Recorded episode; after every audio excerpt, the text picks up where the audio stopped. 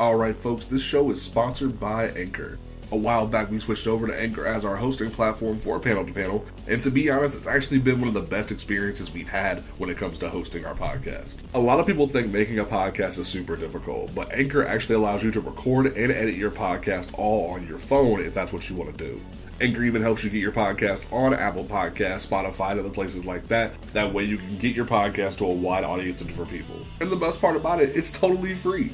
So go ahead, check out Anchor.fm or download the Anchor app on your phone or through the App Store or the Google Play Store and check it out today. Now let's turn the page and get to this week's episode of Panel to Panel.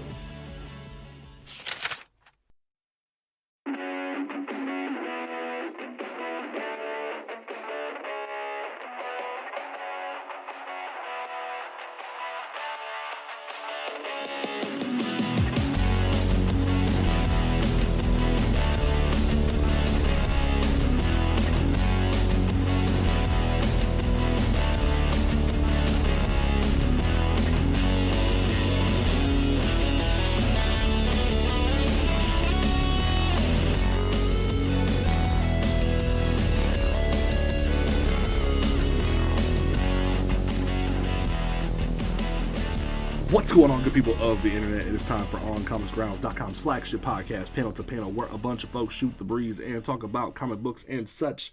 We are back once again, once again, to talk about comics. That's that's the way we're gonna phrase that. Because normally we talk about comic news, geek media, everything in between. But this is like we're gonna talk about comics today because the one thing that we have been able to pursue the most it recently is talking about indie comics when we can and helping out kickstarters that are in need because they are a great story and a great thing to put out into the ether right now.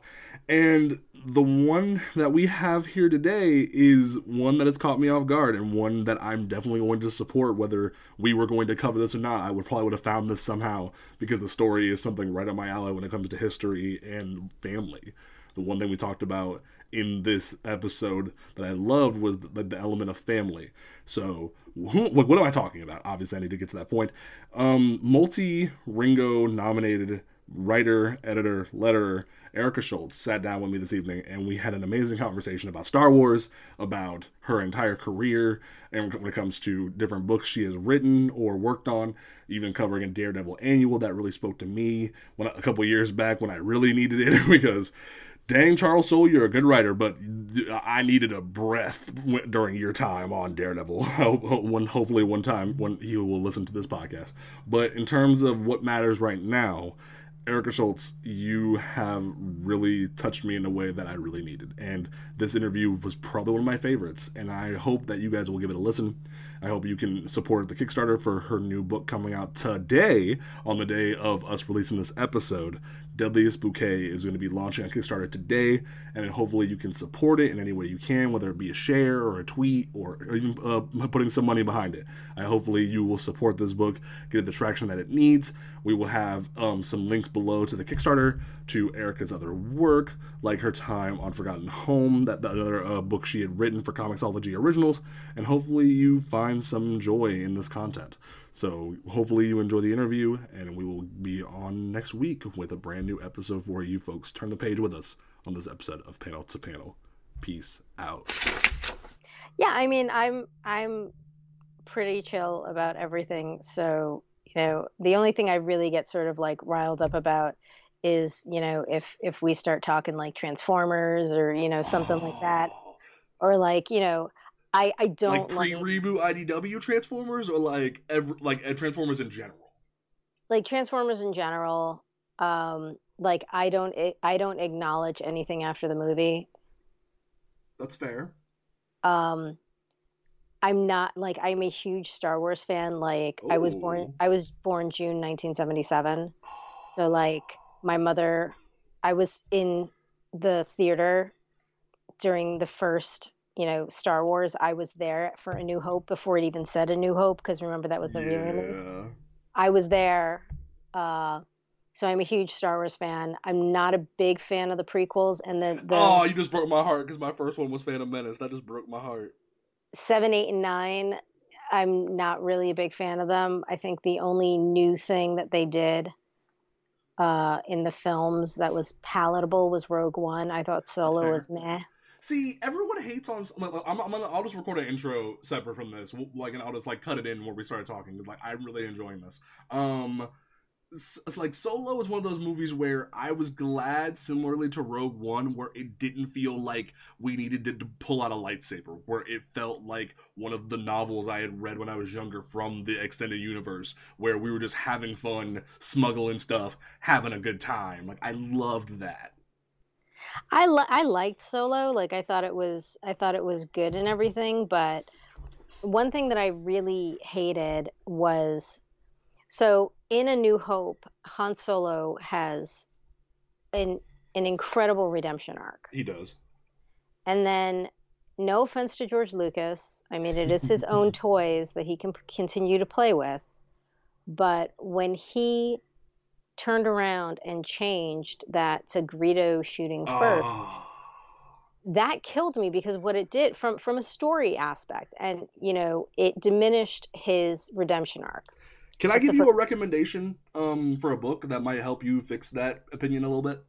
Sure. Um, Star Wars Last Shot by Daniel Jose Older, and it came out a, about a year or two ago and it's it came out right when um, Solo was coming out as like a, like a companion piece, but it was its own thing. That half like a third of the book was after Episode six and like the aftermath novels, and a third of it's during the time where Han and um, Lando are younger, around the time like that, that Solo was about to happen or after it's already happened and it's really interesting to see how Han is existing after episode 6 in the new canon and I think it might help you out a little bit.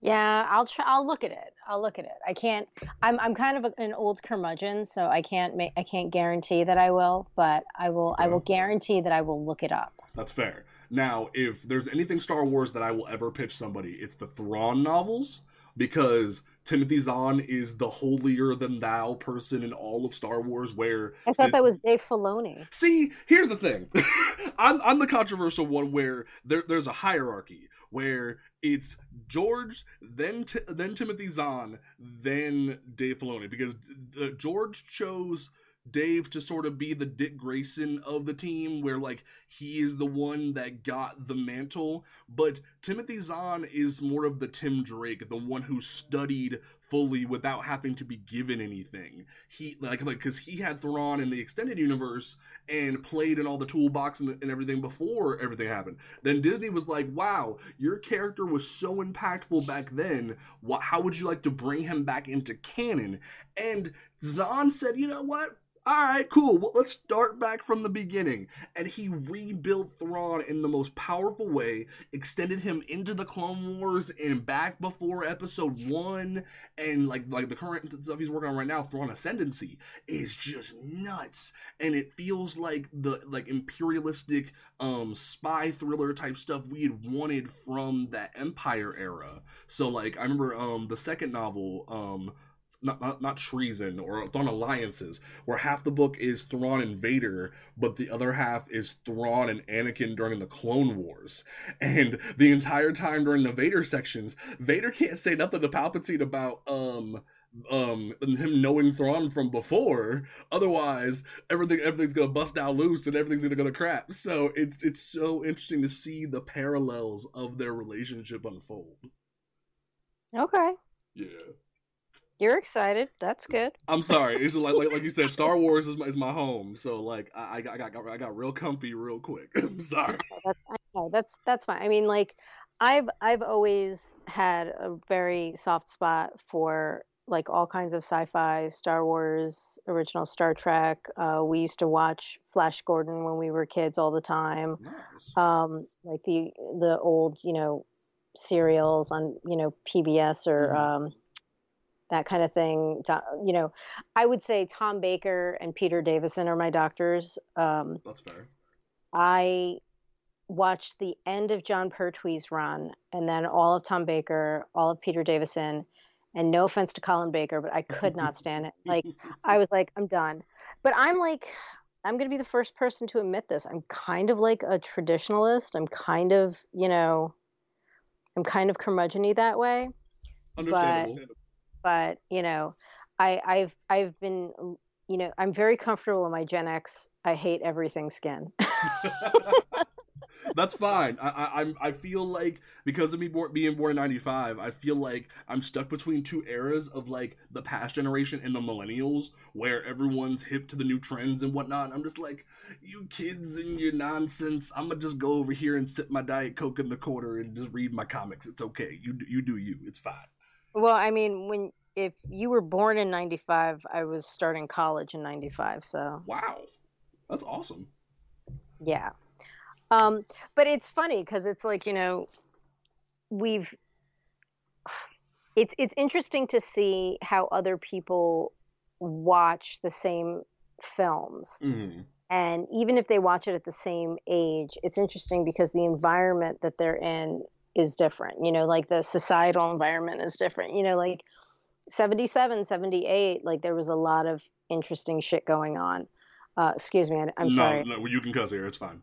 All right, I'm just you, you, you feel at home. Feel at home. Okay, okay. I just I, I you know it's like sometimes people are like, and that's like all right. Well, we just, we, we have been called the drunk college girl of comic podcast, so you you're right at home. Well, as a sorority girl, I'll, I'll take that.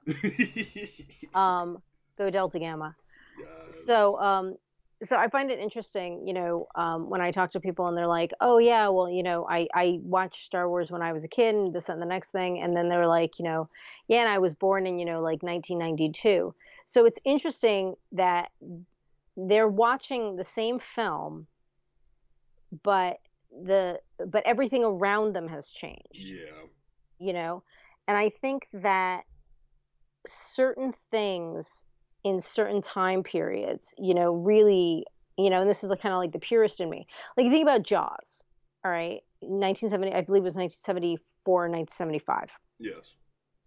So when you watch Jaws, like now you watch Jaws, you're like, that's ridiculous. I see the hinge in the, in the, um, in the fake shark and this, mm. that, and the mm-hmm. next thing. But when you watch Jaws in 1981 on it was revolutionary not only was it revolutionary, it scared the living hell out of you. Mm-hmm. You know, um, and obviously, you know, back then you had no concept of what film could be in terms of CGI and photorealism and and you know where we are now. But you watch it back then and you're like, holy Jesus God.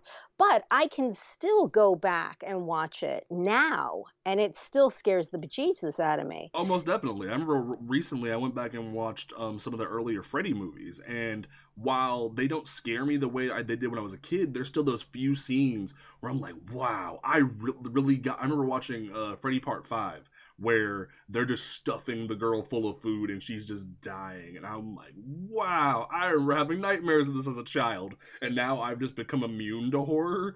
It's, it's very strange because I'll, I'll be sitting in theater cracking up watching people run from the killer. And back then I was petrified.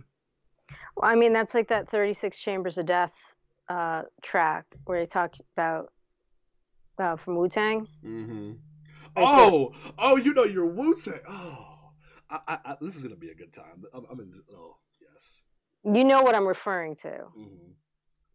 Just keep feeding you and feeding you and yes. feeding you. That's what I I was referring to. Yes, but it's still it's still nice that you you you have context for certain things. It's nice. Well, you want me to bust out Onyx too? I mean, come on. so let's dive in a little bit because it's funny.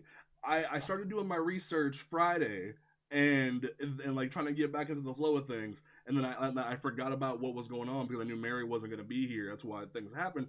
But um, I had looked through your bibliography, and I literally had read something of yours and never knew. Which uh, one? Your Daredevil annual.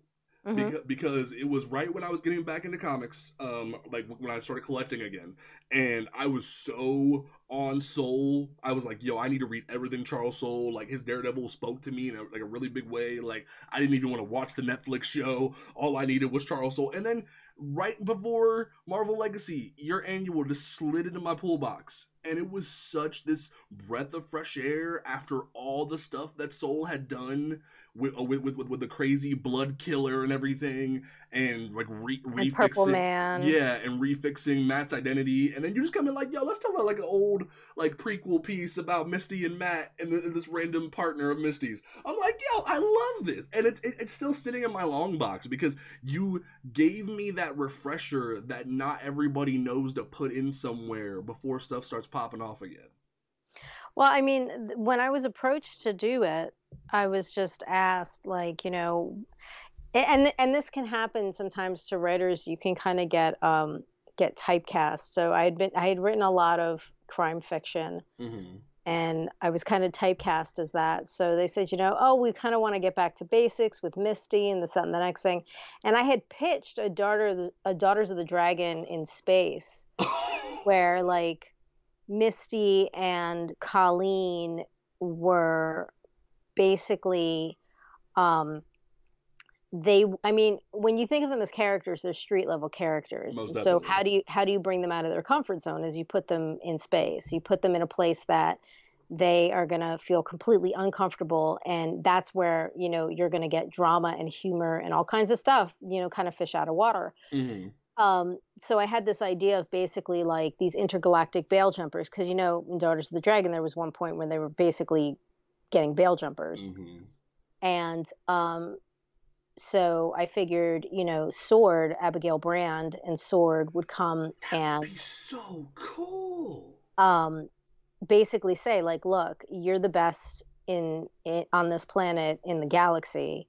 We need you to get some people, and then we could do cool little like a long you know the, the long arc is them finding this one person but we could do like cameos by like Norrin and Beta Ray Bill and you know all these cosmic characters and just start you know throwing cat you know gladiator and start throwing cameos and even the Shi'ar maybe that sounds like the pitch that we need right now because I keep saying over and over again that it feels like no one knows who's driving the bus at Marvel right now because you had all of the comics gators trying to cause drama while they were trying to move into the next generation and now they're just like we don't know what to do other than what we did for 20 years and 60 years and it just and then you got Jason Aaron just doing everything now, and like they're just giving him full reign like they did Bendis.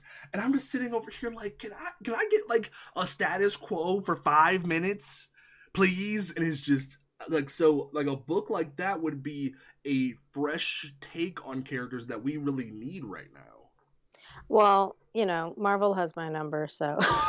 hey, like for real, because I like I've been looking at some of your work, and I was already uh, reading some stuff. And Mary, like, no, she wasn't able to be here. She had read your Forgotten Home series, and it seems like like like you said, you love your intergalactic type stuff, but you also love your mysticism, and especially some stuff you have going on.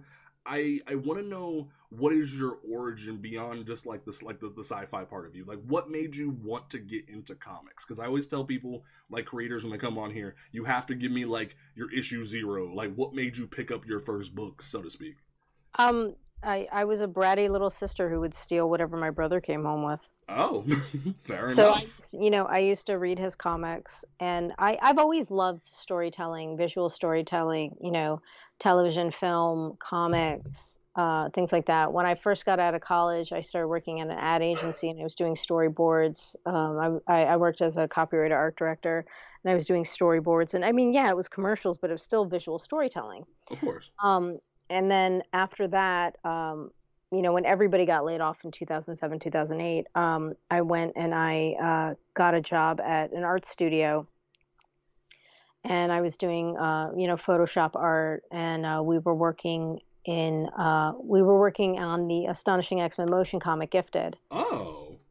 Uh, so i was doing you know background art for that and um, and i was uh, doing some animation for that and i did the lip sync animation for that uh, six issue series that we did and then i stayed at the studio because originally i had come on as a freelancer for you know that project but i ended up staying for almost eight years Wow. You know, it's like you, you you you know sign on for three months and you stay for you know eight years.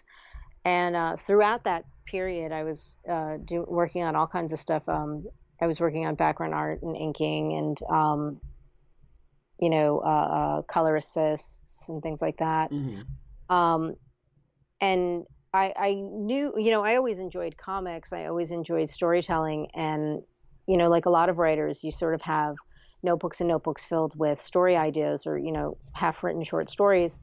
And I thought, okay, well, you know, I, I don't know what to do with these. Why not, you know, take a take a leap and try uh, adapting to a comic?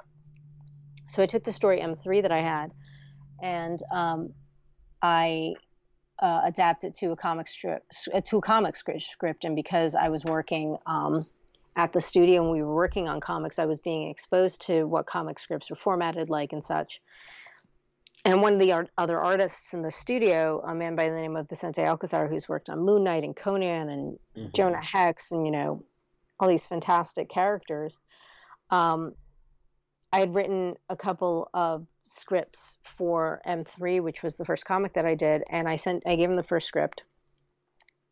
Um, and he read it. You know, took a couple days and read it, and he came back and he's like, "I really like this. We should do this."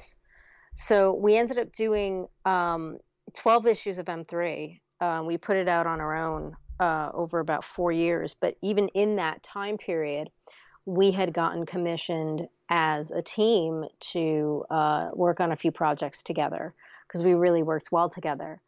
Um, and yeah, and, and that really, you know, I really got the bug from that. And then after M3 came out, I had gotten my first uh, job at Marvel, which was doing a an original graphic novel for uh, a TV show called Revenge, and it was the. Um, I feel like I've heard of that before. Yeah, it was a show that was on ABC for from like 2012 or 2013 until like 2015. Okay. And I had uh, written the original graphic novel, which was the prequel to the first season.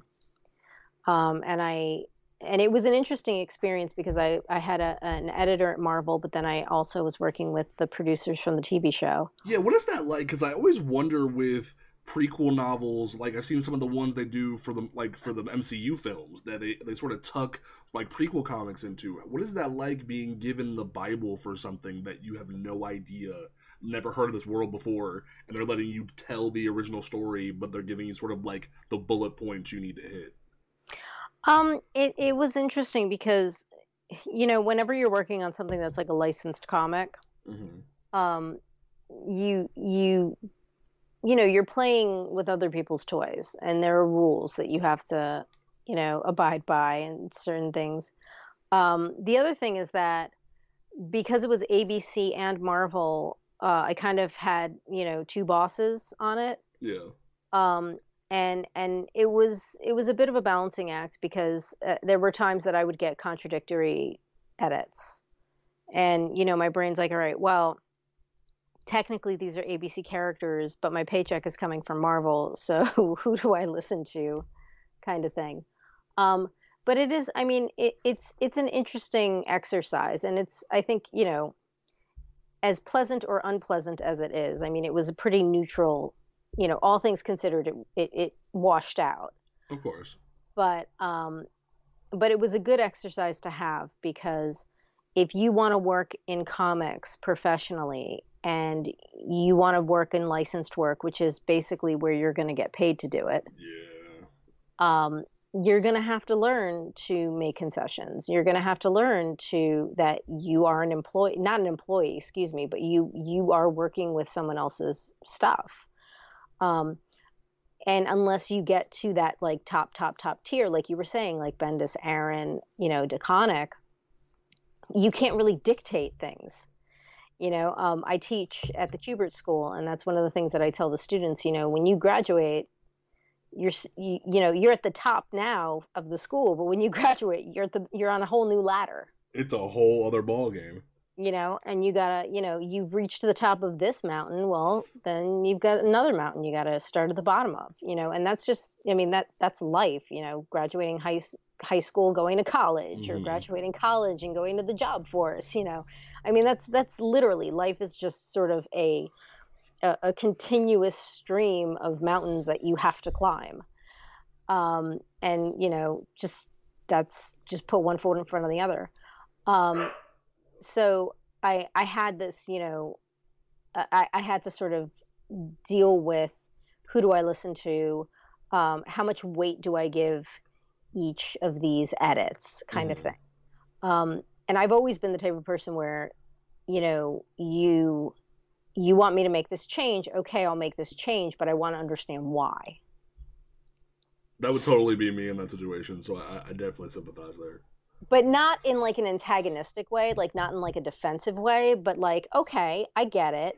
So what is the reason why you want this change you know i mean i'm, I'm not like oh i'm not changing it or anything like that but it's like okay so You want context. yeah i want context. Um, just because i i like seeing the big picture.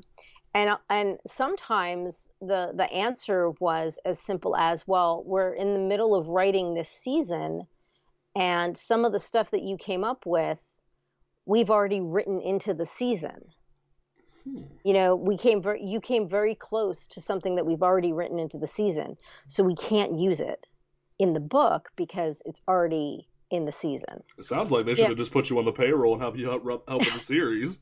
from your lips to god's ears and uh and so you know but i just i mean it's just like i just i just need to know why um so so yeah so that was an interesting back and forth but it did you know it but it did prepare me to working with licensors because like when i worked on charmed or when i worked on xena or you know anything else like that i mean you you i had to deal with the other licensors you know i mean dynamite is almost like a conduit between yeah, they The- do a lot.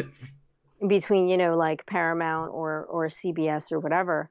Um, and so it was it was good to sort of get that practice. Um, but yeah, I mean after after I did uh, Revenge, then I started getting some Dynamite work. Uh, Gail Simone brought me in on a on a big crossover series called Swords of Sorrow, and I worked on that. And then um, I was actually um, I was approached by DC Comics and Scott Snyder to be part of the first uh, DC Talent Showcase, uh, DC Talent uh, Workshop. Yeah. And it was interesting because we were part of the pilot program. So um, we were actually chosen by DC. We didn't even know it had existed. And then after we went through the program, I was in it with uh, Emma Beeby and Vita Ayala, uh, Chris Sebela, Joel Jones, um, Matt Rosenberg. I'm trying to think who else. There was like 10 or 12 of us there. Uh, Hena Khan was in there too. Um, and what happened was after we went through the program, they basically said, okay, anybody who wants to be part of the program now has to apply. So people were coming to me and being like, oh, how'd you get in? How'd you get in? I'm like, they literally called me on the way home from work one day. Wow. And it was like, and I didn't say that, you know, to be like, you know, like, well, huh, huh. You know, I was like, no, that was really the truth. you, you just got the lucky chance of a lifetime. yeah, exactly. Like I got I got a phone call on the train on the way home from work one day. Um so I mean and it was a I mean it was a it was a good 13 14 weeks.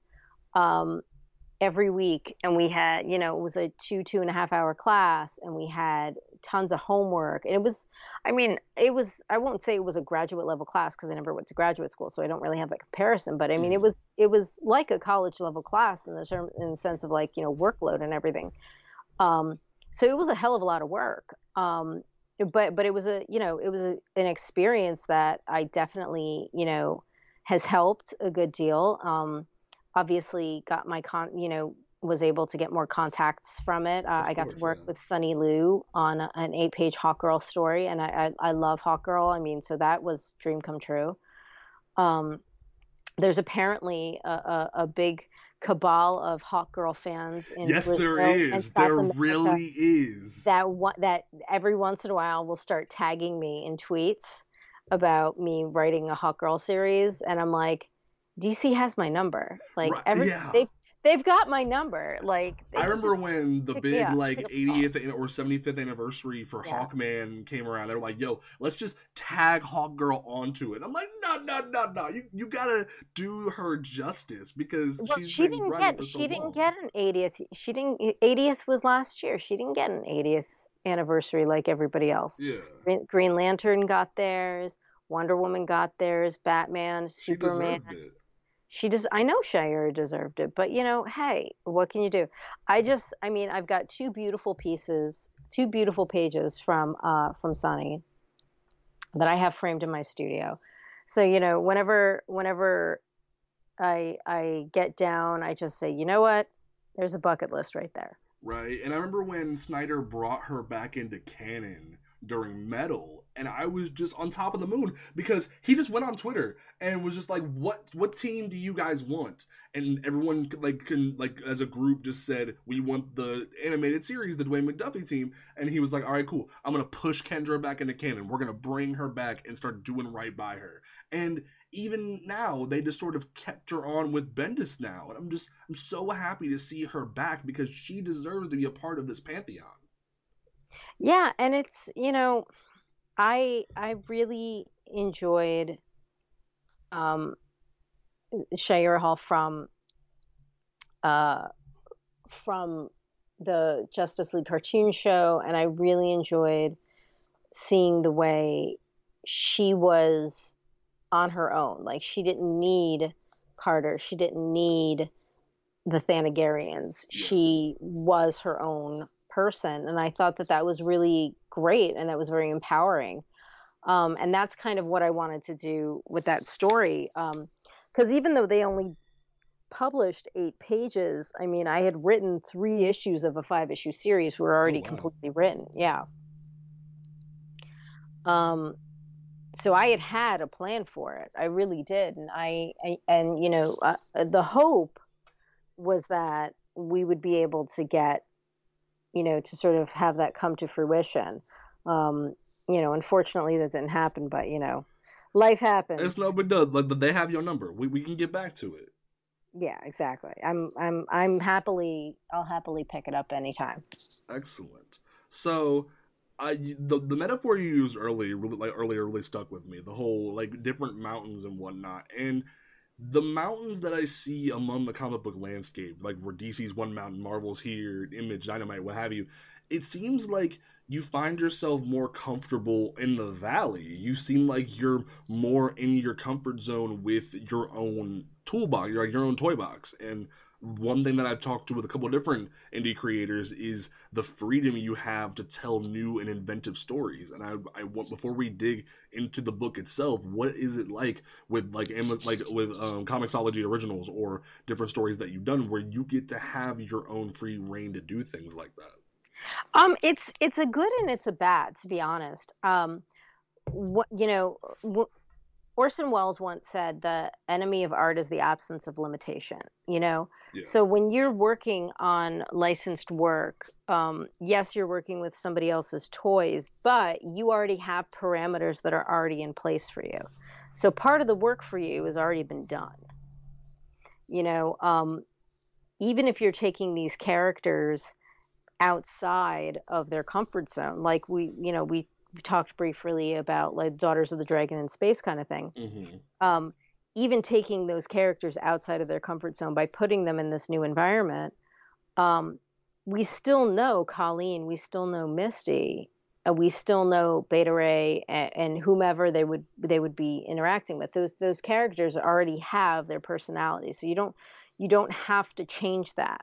So that part of that work is already done for you. Mm-hmm when you're working on creator owned work and you are creating something 100% yours, uh, there's a lot that goes into it and there's a lot of work that goes into it. And I used to joke about how I only wanted to write crime fiction that took place in the real world because I didn't want to have to deal with world building. um, and, you know, you know that that became old pretty quickly and i like challenges so i ended up doing more and more things um, and forgotten home which i had to create an entire parallel universe that has its own rules Uh, I created a this whole you know hierarchy society and everything, and it it took a on and off working on and off for like a good three years. You know, so I mean, I I love working in creator owned simply because you know, no one can tell me what's right or wrong, or nobody can tell me what a character will or won't do because they're coming from my head. At the mm-hmm. same time, everything is on. You know, I mean, the artist obviously is interpreting the scripts, but, you know, coming up with a lot of these ideas and, and building this world and everything, it's pretty much all on me. So the pressure is is pretty pretty high there. Um, Forgotten Home is probably one of the most um, ambitious pieces that I did because even with M3 or 12 Devils Dancing, um, they they were both crime thrillers that I did. Uh, 12 Devils is, is closer to, to more horror. It's got more body horror and it's it's more of an adult story because it has you know it it has some nudity in it and things like that. Um, whereas M3 I would say is more like PG-13. I would say mm-hmm. 12 Devils is definitely R. Um, even in those realms, you know, dealing with characters and stuff like that, I mean, that still took place. You know, gravity still existed. You know, you drop a pen, it's going to fall to the floor, kind of thing. So, you know, the the characters and the circumstances that they were in were created, but the world that they lived in, I didn't have to create. I literally look out my window and there it is. Versus with Where, Forgotten Home, it's like you have to re- like like take over and create everything from scratch. First of all, I've never been to Montana in my entire life. That's the first thing, and the and the entire first issue of Forgotten Home takes place in Montana. I've never been to Montana. I'm the first person to admit that. Never traveled to Montana in my life. Interesting. Uh, same same thing with Twelve Devils Dancing. Never went to Las Vegas ever. Did never you, been. Like, never been like, to Albuquerque. List? No, it's not even something on my bucket list. But I had to delve and research. You know, um, I would literally scour Google Earth for all kinds of things. Um, and you know, I'm I'm very reference heavy in my scripts, not as an edict for my artists, but more as an inspiration. Also because I know that they do a lot of heavy lifting. Mm-hmm. So if I can give them something to at least spark them, as opposed to them sort of having to start from scratch all the time um, it helps. But yeah, I mean, Forgotten Home, I had to create the the idea of this entire world and the rules by which the world, you know, the rules of this magical world, and you know how there were some people who would have magic their entire lives, the royal family, and then you know other sort of lay people would be would have magic from the ages of like six or seven until about 17, 18. But after that, they're just regular people. They're not magical anymore. And, you know, at, you know, as a character dealing with that, and then you have a the character of Troder who um, is is a Hamel who is basically, uh, which is a, I, I learned how to pronounce it uh, correctly. I was pronouncing it Camille because it's spelled with a K, mm-hmm. but it's uh, actually um, pronounced Hamel, I believe, okay. and it means inert in um, in uh, uh, uh, Arabic. And he never had magic. So even when he was a child, when everybody else had magic, he never had magic. So you know, how does that like weigh on him?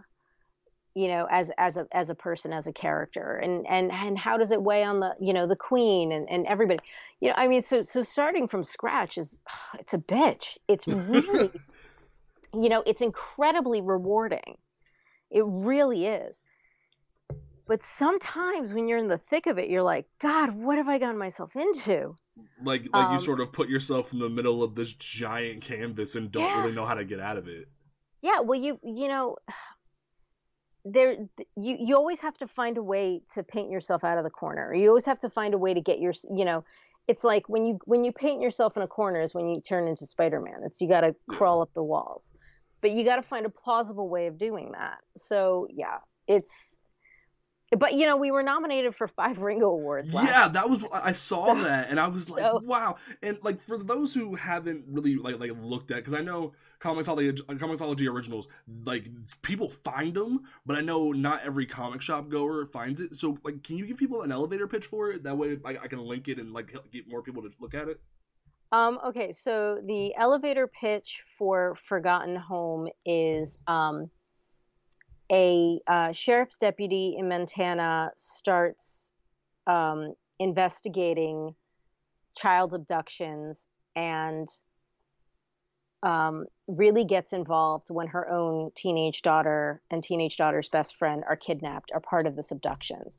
Um, when she follows the clues, she finds out that uh, her old home you know, then you learn that she's basically a refugee princess from a magical land called Janata, and uh, people from her home world are stealing children from Earth.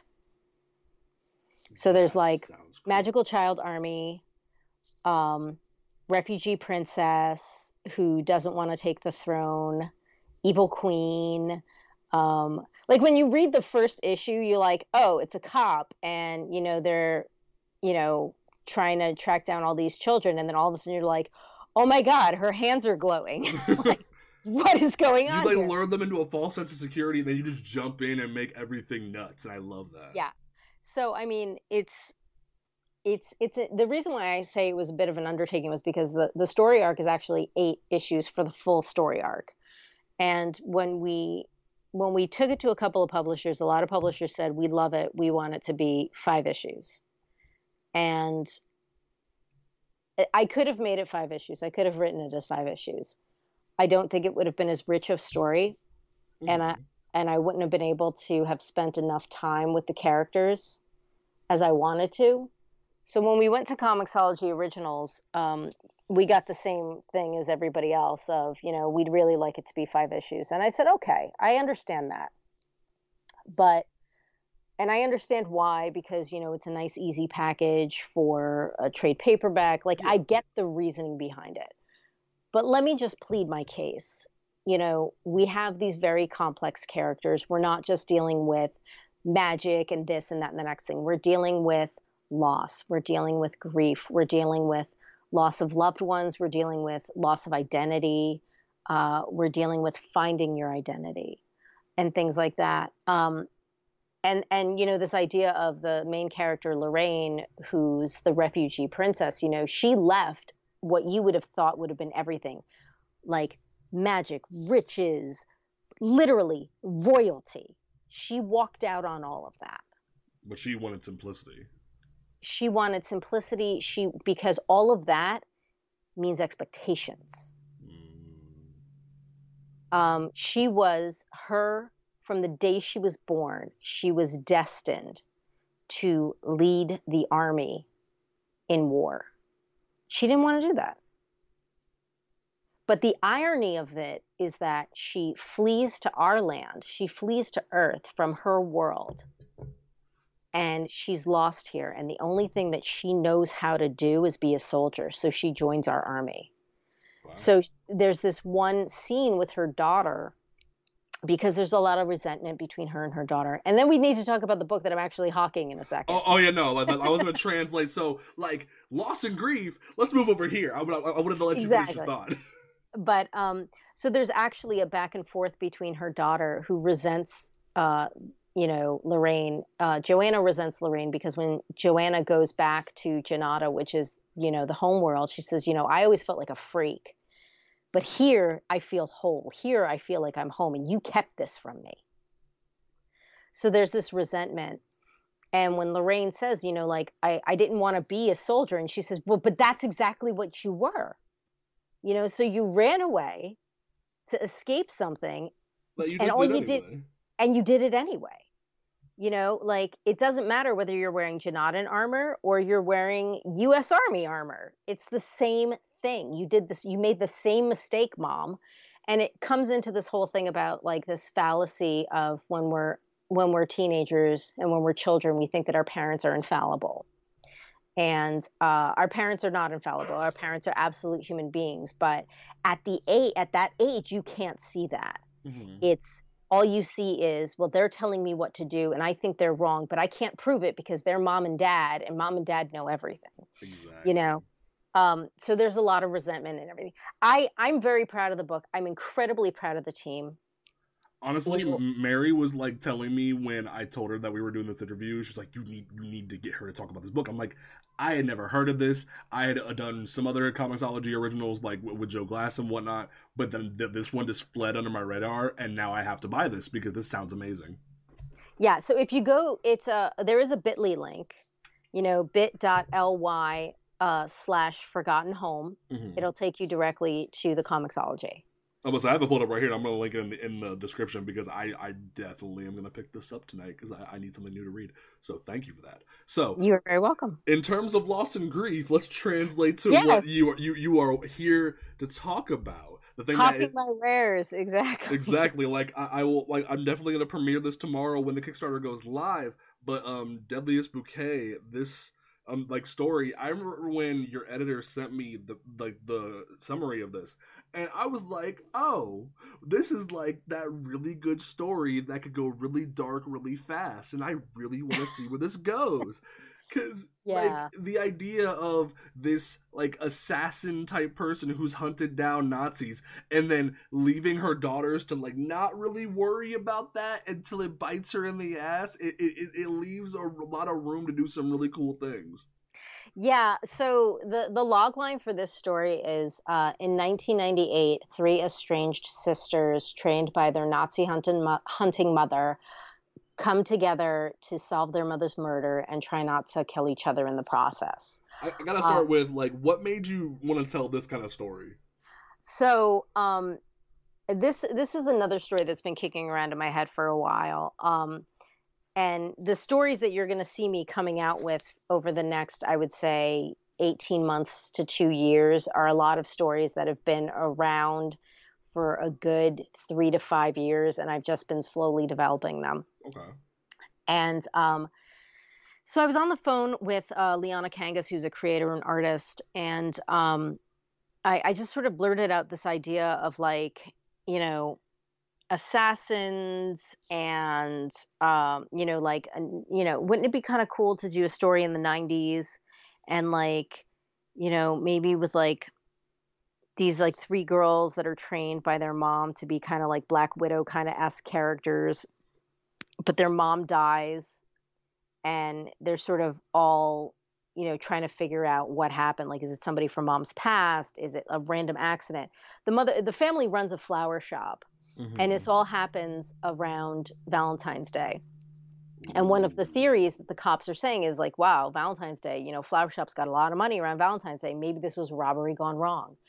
Or was it a robbery gone wrong? Or was it somebody who Jasmine had, uh, you know, done an assassination on? Is it is it revenge killing for an assassination? Is it you know, this local biker gang that's been hitting up a bunch of the shops on the main drag uh, for extortion money.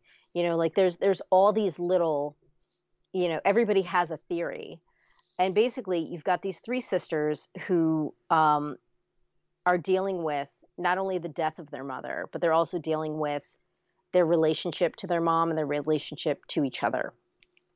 And um, they had a very complex relationship with their mom. You know, their mom trained them to to to learn to kill people and you know, each one of them dealt with that in a different way. Mm. So the oldest sister Rose felt like, okay, this is a responsibility that I'm taking on and I I have to be the leader. I'm the oldest. I have to be the leader. I have to keep my my two younger sisters in line.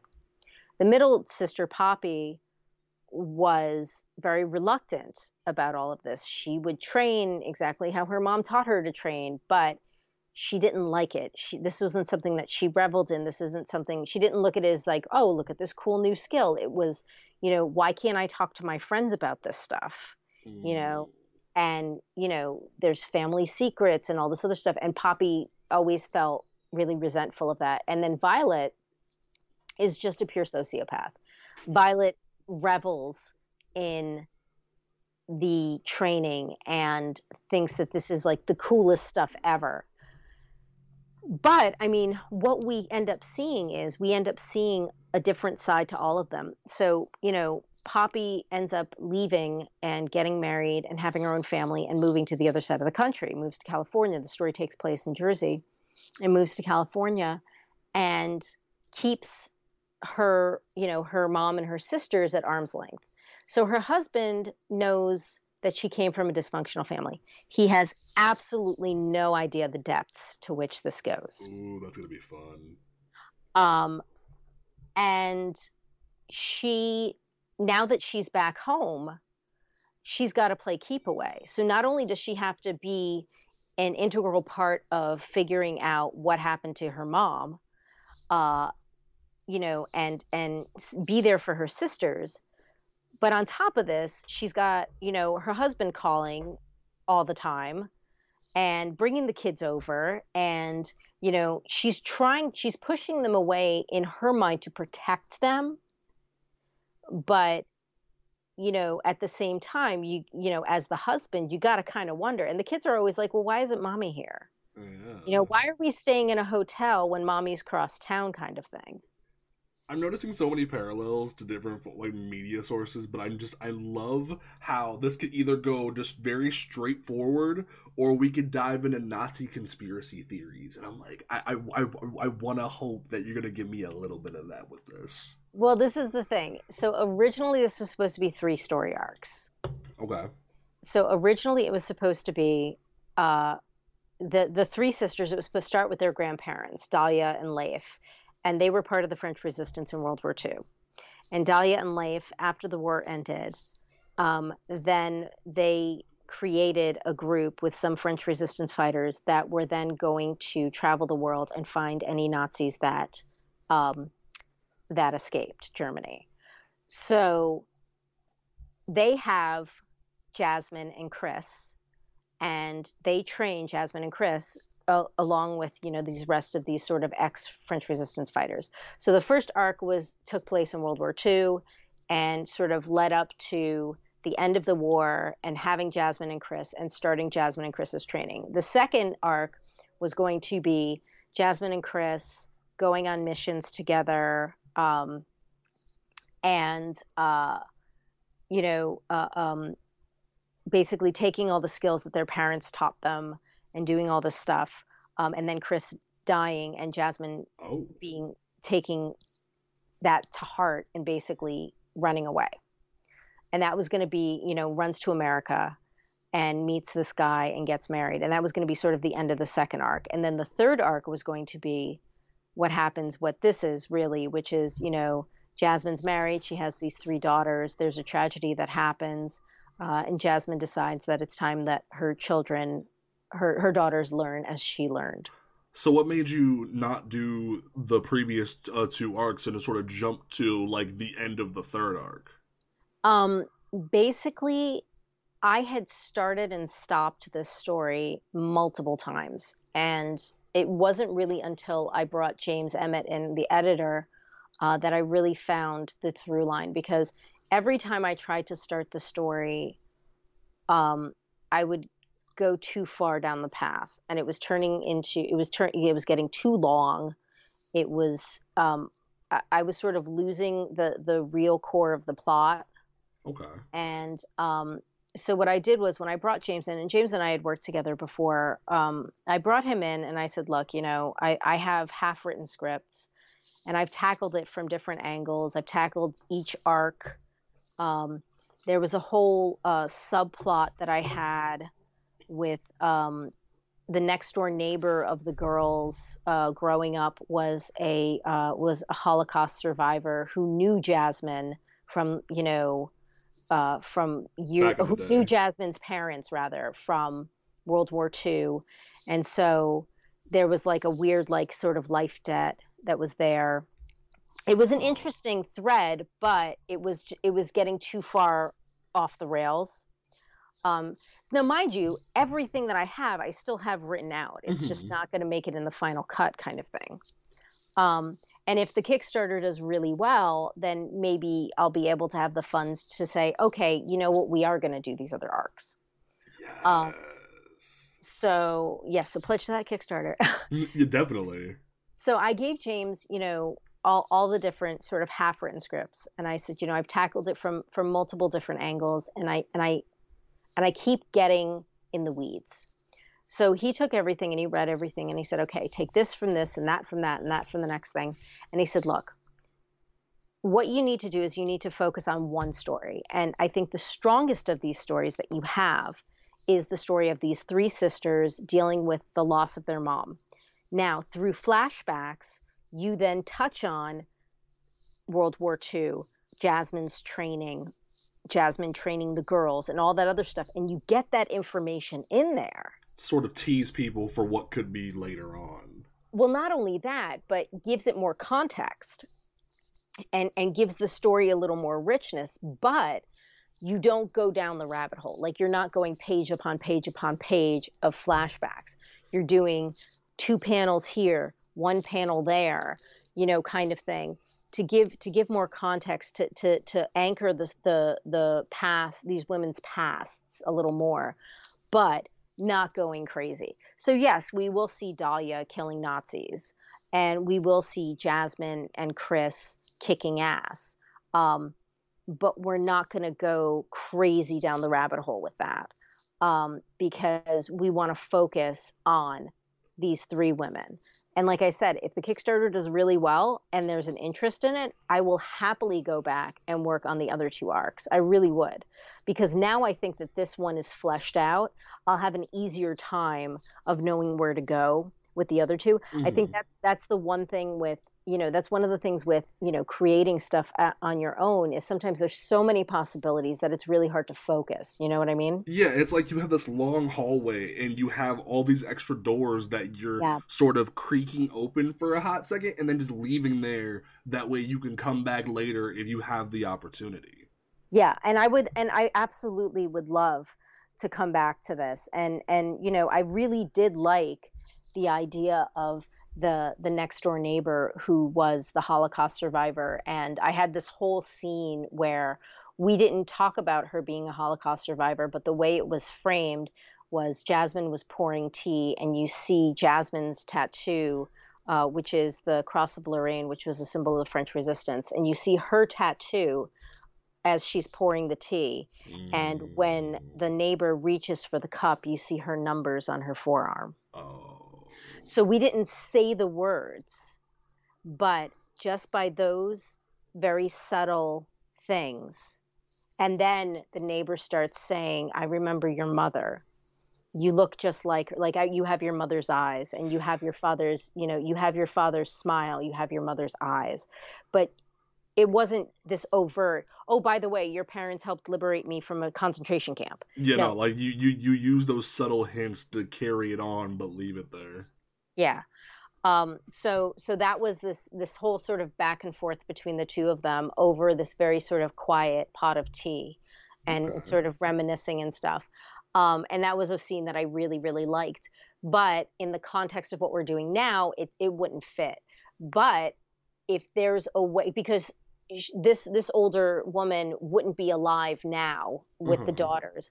But if there's a way that we can go back you know uh, and and i keep saying if the kickstarter funds but i mean the truth of the matter is that you know it does basically come down to like what we can afford to you know financially afford to create. Of course. so you know so i would love it if this kickstarter funded really well. Then i can turn around and say all right let's even if it's a one shot let's do that and let's maybe add it to the to the the graphic novel. It could be a stretch goal.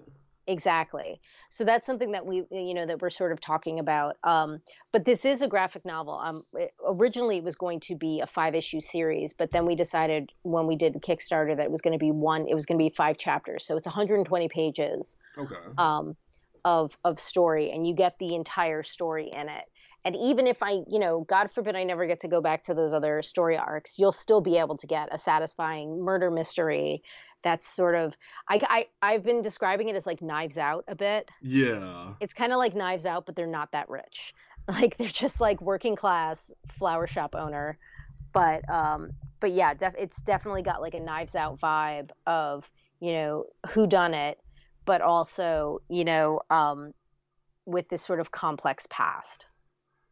See, I'm kind, I'm, I'm kind of torn because I, I want, I'm, I'm, i want it to be two different things. I want it to be Knives Out, but I also want it to be like Amazon's The Hunt, where you still see that little bit of Nazi hunting in there while you see like trying to figure out what happened to Jasmine. So All right. Well, I will tell you this: there is there is a scene where where you will see a Nazi officer get stabbed pretty damn hard. Yes, I, like I don't know why. It's just ever since because I, I, I love history. It's one of my favorite things that I enjoy looking back at. Because in school it was always English and history, never math and science. And just the conspiracy theories and the like, like the crazy uh, uh, stories you hear from that era of how military advanced in like like so crazy ways different things that happened. And you could like have so many ways of telling that in a story that you can make the like the series be even longer if you wanted to. Well i would i genuinely would have loved to have a, a really long series you know um, at one point, I was in I was in talks with uh, with a publisher about doing you know a longer series, but unfortunately, COVID, um, you know, um. put the kibosh on that. And again, you know, I mean, so many people got you know, I mean, COVID obviously took lives and did terrible things to, and it's still going on. Mm-hmm. Um, and and by no means am I saying, you know, oh, I lost out on a publishing thing. You know, that's that's not the worst of it at all. And, and I don't want anybody to think that I'm thinking that is. I mean, that's a very privileged thing to say. Um, uh, but that that was a one of the circumstances that happened. Mm-hmm. Um, I would I, I genuinely would like to get back to to the story, and I genu- genuinely would like to do a lot. Like the whole thing about Dahlia and Leif you know, the reason why Dahlia got involved in the French resistance was because her parents, she was living in Paris at the time. Her parents, her mother was Parisian, her father was Algerian. And um, they owned a small uh, restaurant, just a little cafe. Oh. And um, in 1941 was when the Germans occupied Paris. Yeah. And um, there was an art. Now, there's this whole thing about, you know, the Germans first came in and at first nothing really changed and then all of a sudden everything changed. You know, it's almost like you woke up one day and everything changed. And I was reading some historical accounts um, through for my research. And so in the context of the story, you know, Dahlia's in the shop, in the cafe with her fam with her parents, and she's, you know, working the cafe like you would do. You know, if your parents owned a restaurant, you would work in it. Mm-hmm. And um, two German soldiers get into an argument, and uh, her father gets involved to try to be like, no, no, no, it's okay, you know, try and calm things down, and it gets out of hand, and her father and mother are, are killed. Oh. Now, in the cafe at that same time, as Dahlia's watching her parents be killed, there's a young woman named Georgette, and Georgette is a member of the French resistance. But at the time, the French resistance was not calling themselves La Resistance. They were still sort of these little pockets. And it wasn't until later in September of 1941 that they actually uh, became like a, a consolidated uh, group as opposed to these like little bits, you know, five people on this block, you know, 12 people five miles away kind of thing. So so Dahlia tries to to attack the soldier, and Georgette grabs her and says, and you know, sort of pulls her to the side and says, "Come with me, and I'll teach you how to get revenge." And Georgette brings her into the resistance and says, when she's ready, you know, we're this obviously she's an orphan now. We need to take care of her, but when she's ready, I think she'll be an asset. And Leif was this young Swedish man who grew up on a farm in the United States who came to the States when he was very, very young, grew up on a farm, and had an accident where one of his hands had been crushed. So he could not join the military in the United States, but he felt like he had to do something. So he abandoned his family, abandoned his farm, and um, jumped on a freighter and went to Europe and ends up um, sort of, you know, in his own sort of espionage kind of way, um, gets into the French resistance. Um, and then Leif and Dahlia meet. They fall in love. They become part of the resistance. They're they're actively part of it. and then when the war's over they're the ones who say you know the war might be over but our, our duty is not mm. and then they bring georgette and some of the other members of the french resistance that were with them and they sort of create this sort of new group um, i didn't come up with a name yet but they sort of create this new group and say we're going to travel we're going to find the ones who got away kind of thing. And they get married and while they're sort of traveling from from you know place to place they end up having the twins jasmine and chris um, and they're still actively doing the things that they're doing and jasmine and chris are, are growing up in this multicultural multilingual uh, environment being you know at a young age being raised, you know, sort of like it takes a village kind of thing. Mm-hmm. So, you know, Georgette and some of these other people, as well as their parents, are sort of raising them and teaching them kind of things. And then once Jasmine and Chris are old enough to start going on missions there on their own, they do. And then unfortunately, in one of the missions, Chris is killed. And that, and at the time, we, we talk about how Jasmine was sort of um, getting disillusioned mm-hmm. with it. And then when Chris dies, she, you know, that's that's it. So she runs away from home. You know, she's 17 years old. She runs away from home. She gets to America, and when she once she's in America, she's in New York, and she's at the Bronx Botanical Gardens, and she's looking at the flowers. And this young man named Lionel Hawthorne approaches her, mm-hmm because uh, she's this, you know, beautiful, exotic-looking woman. He approaches her. They start talking. He loves flowers and wants to start a flower shop. They end up falling in love, getting married, moving to New Jersey, and opening this flower shop. And then they have these three daughters, uh, Rose, Poppy, and Violet. And then we learn another tragedy that happens. And once that happens, Jasmine says, "You need, you know, I need my girls to be uh, to be trained. I need my girls to know how to defend themselves. Um, and that's what starts this story arc. So it's like, you know, it's like each each sort of like the it comes full circle, but then it starts again, almost mm-hmm. like almost like a coil of a spring. What I like that I've noticed is that it's like sort of the parallel from from Gotten Home is you kind of make the like the mother of both stories sort of still keep her history with her yeah. Like it's gonna catch up to you at some point, whether you, you like it or not. Yeah, you can't escape your past and you can't escape like I'm not going to say that everything is faded and that you know this that and the next thing but but there's a lot of stuff you can't run away from all of it and that's actually something that I also bring up with Poppy mm-hmm. because you know Poppy ran away from home and yet with Jasmine's death she's now back in the thick of it and and it's actually something that Rose says to her, you know, you can't run away from your problems and and Poppy responds, she says, "Is this about mom or is this about Derek?" And and Rose says it's about both. You know, so I mean, your past is going to is going to catch up with you. Yeah. Um and and that's that's something that I think you know you can make amends as best as you can or you can just try and live your life better but if you did something really rotten in your past some it someday it's going to you know catch up to you um, and whether that's jasmine or you know poppy or you know anybody uh, same thing with with lorraine in forgotten home you know mm-hmm. she thought that she could escape her past and it, it, came back to bite her in the ass kind of thing right. um, and i write a lot about family because as a storyteller, you want your audience to connect to your characters and to connect to the story. And the easiest way to do that is to have characters that are relatable. So if you're telling a story about family, whether it's found family, you know, family by blood or by, blond, by bond, either way, that's something that pretty much everybody can. It gives people an entry point. Yeah, because everybody has somebody, whether it's a sibling, a parent, an uncle, a grandparent, um, you know, a best friend, you know, like a foster family or something mm-hmm. like that. Mm-hmm. Everybody has that and has felt that type of relationship. And whether or not they've lost it or they still have it, you can still see that. And that's an easy way for people to, to, to link into the characters.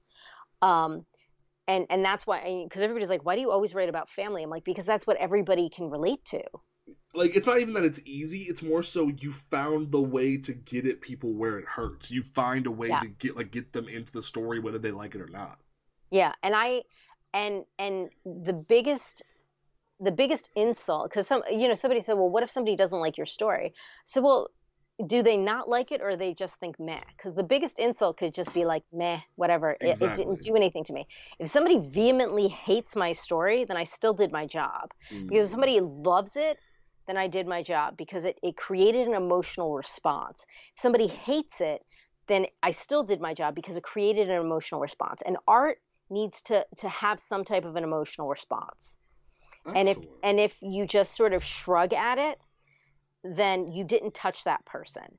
But right. if if they feel something like God, oh, this is the worst thing I ever read. Like, how dare you make me feel like exactly. This? Then you know what? Then I still did my job, and and the team still did their job because they made you feel something, even if it was even if it was vile and you hated it, it still made you feel something. Um, you know and I, I take that as just as much of a compliment as somebody being like this was amazing. I loved this. Mm-hmm. you know but again somebody just is like yeah it didn't really do anything for me. Then i'm like all right then it's not the story for you. All right. You know? So that's my piece. and it was an amazing piece. You you like spoke with the passion that like when you're pitching this kind of thing to people. And like you like you even said earlier you've been doing this all day. No you still have that like veracity that care that that like your story needs to pitch it to people. I you know i write and i create not because i want to but because i have to. Like writing for me is literally a compulsion. It is an addiction. And if I go more than say two days without doing any type of creative writing, um, I start to lose my mind because I, I if I feel like a, a, tea kettle that doesn't have the ability to whistle, like I feel mm-hmm. like I'm going to explode. Um, and and for me, it's just it's a compulsion. I mean, whether that's emotionally healthy or not, I don't know. It sounds um, pretty healthy because you're always creating new new stories for people well that's the thing is you know but it's it's really it, it it is who i am it's it's just part of what i am it's part of my dna so i mean mm-hmm. like yeah i'll talk about how tired i am of of you know being on the 75th podcast this hour but at the same time I'll still talk about it with passion because I mean I'm passionate about it. I mean it's not an easy career, so you either have to be crazy or crazy in love with it. And I think I'm a little bit of both. I mean, honestly, if you if you don't love what you're doing, what's the point? Like exactly. it's a it's a cliche, but like if you're just crazy and hungry for the money, then what's the point? If you're if you're in it like loving what you're doing, loving creating content, that's the true like love of it. Let me let me tell you something interesting about comics. If you're in comics for money, then there are a lot easier ways of making money than being in comics. That's that is the brass tacks of it.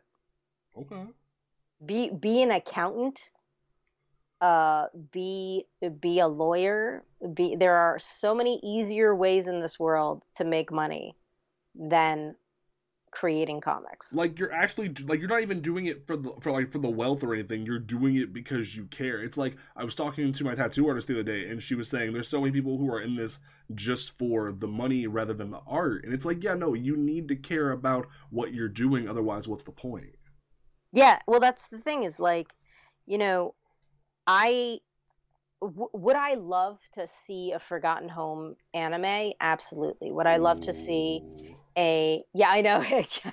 that sounds read, awesome. you know, would I love to see um, a Deadliest Bouquet Netflix series? Absolutely. Yes. If it never happens, fine it never happens. I mean m3 in the past 12 years m3's been optioned three times. Nothing ever came of it but you know it, it has been optioned multiple times. Um, if anything happens great.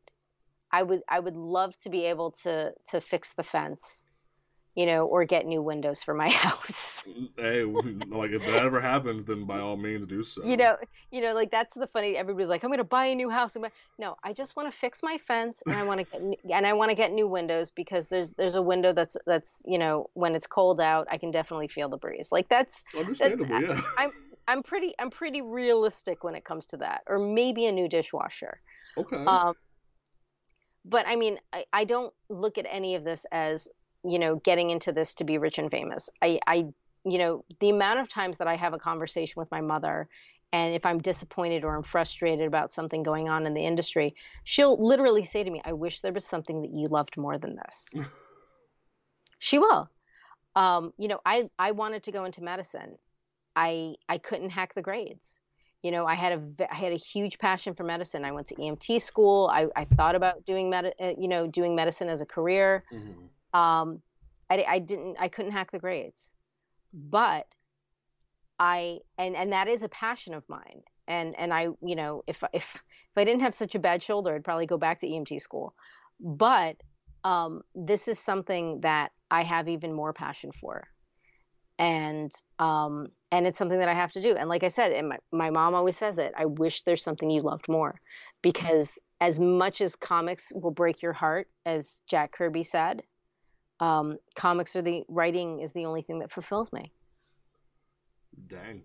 So you hit me in my heart because I love Kirby. like dang. But it's true. I mean, Kirby was the one who said, "Comics will break your heart, kid."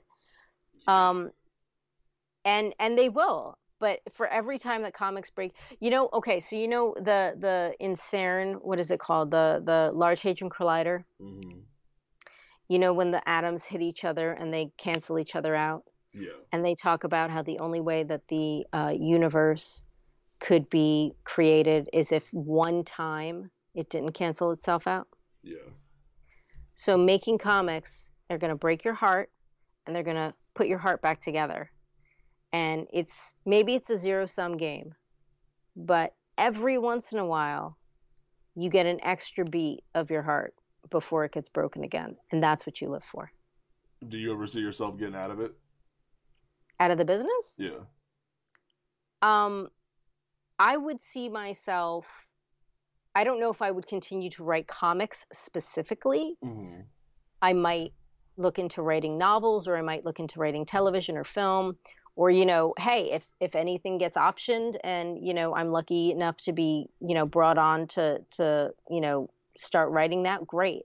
Um, the place that I'm at, you know, I'm I'm going to be 44 years old next month. Uh, I don't want to start like a whole different career. Mm-hmm. Um, but I think I'm going to be writing. Like either way, you'll still have a pen in your hand. Oh God, yeah. Okay. I'll, I'll be I'll be writing. You know, they'll be literally removing the pen from my my dead grip. Nice. Um, you know, you know, the NRA says something about you know take the gun out of my cold dead hand or whatever. Well, take the pen out of my cold dead hand. Okay. You know, and then whatever it is that I wrote, make sure that you get that made. Like there's a there's literally a clause in my will to my husband saying, you know where the notebooks are, produce everything that you can. Well, all right. We will make sure that we continue to support your content. Like this is sort of my wrap up, and then we'll have like the after podcast discussion before I let you go. But it's like, thank you for coming on here. Obviously, you probably have done this all day, but you still wanted to come on here and talk to us here at panel to panel, and that means a lot. So thank you.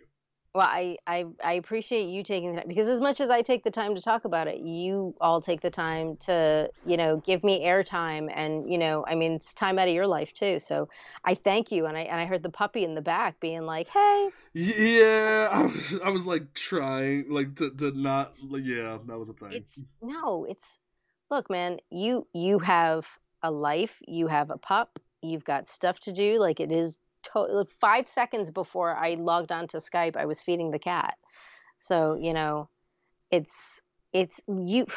Please, you have your own life to live. It does not have to revolve around me blathering on for an hour about you know makeup stories. See, but, but the thing about it is, and like this will be a good wrap up, is like it's so sort of like our stories are sort of similar where i wanted nothing more when i was in college to be like my mother and be in criminal justice but like when I, when I was younger, she would always tell me to get out of Batman land and start and put down the comics and, and the, like the Yu-Gi-Oh cards and what have you.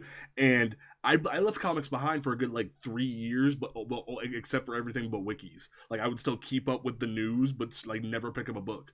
And then I finally got back into it when I went to college, and I found my, my true love again. I found communication because being on a mic or being in front of a computer and writing about the stuff that I love matters. And growing up, it was always the struggle of seeing like like the whole comic shop being filled with nothing but white people. I'm the one person reading like um, Falcon or Black Lightning in the corner, and it sucked. So it's like now that I'm not alone in the market, it shows that I can be an influence, whether whether how big or small. So I will continue to do this even if the dog's back barking in the background. But see, that's the thing is like we were talking about like it's a compulsion. It's something you feel like you have to do. Well, there you go. That is your thing that you have to do. And it's it's it, eh, I think about all the people in the world that don't find that and aside from not finding it, don't know or have the support of their friends and loved ones to be able to pursue it. Mm-hmm. And so, I mean, in that case, we're incredibly lucky that not only did we find it, but that we were able to say, I'm going to do that. Most definitely. Um, so, yeah. Yeah, that that was that, that was deep. You hit me in, in, like in the soul a little bit there. um, uh, so normally, I, what we do is like like what like what is your closing statement for this episode of Panel to Panel? my closing statement. Okay. Yeah. Um it can be about the book. It can be like like pitching, like because we can always do like like the the twitters and whatnot after the fact. But what is the closing statement that you want to leave with with people every week? Because we like we'll say support a local comic book shop. We'll say something funny that we've talked about, like if you watch our mm. previous episodes. But it's like, what do you want to leave people with, like like in, until the next time you somehow come back? Uh, I I I came back to this um, not too long ago, I had a professor in college who's since passed away, and uh, his name was Clayton Hudnall. Mm-hmm. And after I graduated, we had communicated via email for a bit. And at the end of one email, he wrote, Read books, fall in love, dream a lot.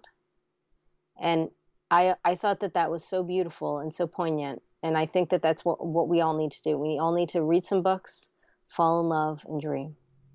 I love that so much. That is a great place to end. Thank you for having this discussion. Thank you again. Thank you so much for for for taking the time to chat with me. And the cat just got up.